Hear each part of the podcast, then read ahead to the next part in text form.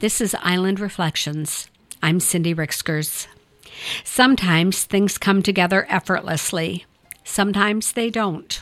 After a struggle to find time for the studio and long lapses between sessions, I was pleased to finally have a piece underway. Last week I had everything glued in place and had it sandwiched between layers of plastic and two sturdy boards tucked in between my mattress and box spring to dry flat. Last night I pulled it out and unwrapped it. I was prepared for the grand reveal, that heart thumping Christmas morning moment when I see what I've created through fresh eyes. Often I think, wow, where did that come from? It's often a pleasant surprise. Not always, though. Last night was, well, underwhelming.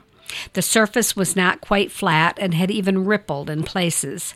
The medium was still tacky, demanding all of the the um, and were patches that were still opaque.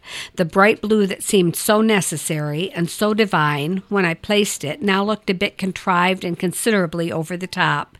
Too bright, too centered, too demanding of all the attention, so that subtle nuances of color and surface fell away in its wake.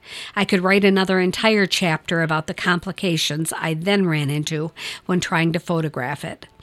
But it's evening now, and I don't have the energy to go into a long diatribe about what went wrong. All is not lost. I finally managed a reasonable photo. I will make adjustments to the composition. It will be fine. That's just how it goes.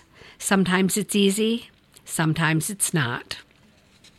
That's today's Island Reflection. I'm Cindy Ricksgers.